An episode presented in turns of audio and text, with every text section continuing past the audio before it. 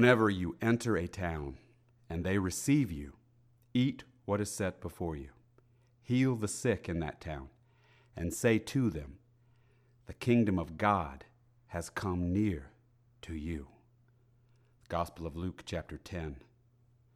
The kingdom of God is a future event, an action of God, not man, when Christ will conquer and rule everything at his return.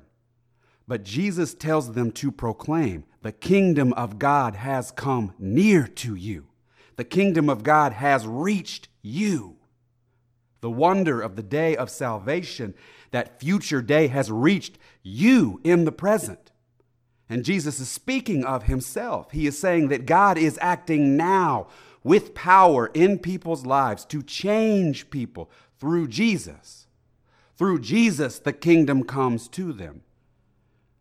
But he says here, through the church, the kingdom of God is reaching people through his messengers. The kingdom of God is coming near to them.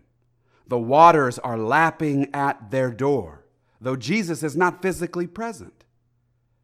We must tell the people of the world the same.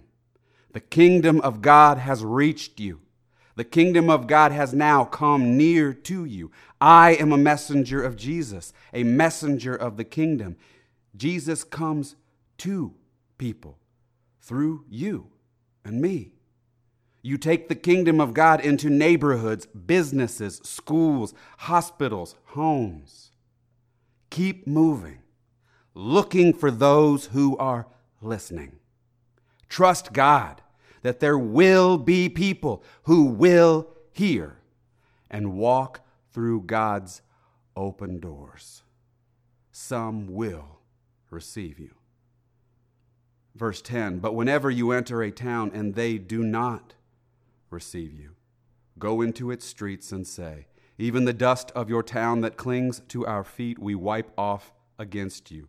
Nevertheless, know this that the kingdom of God has come near.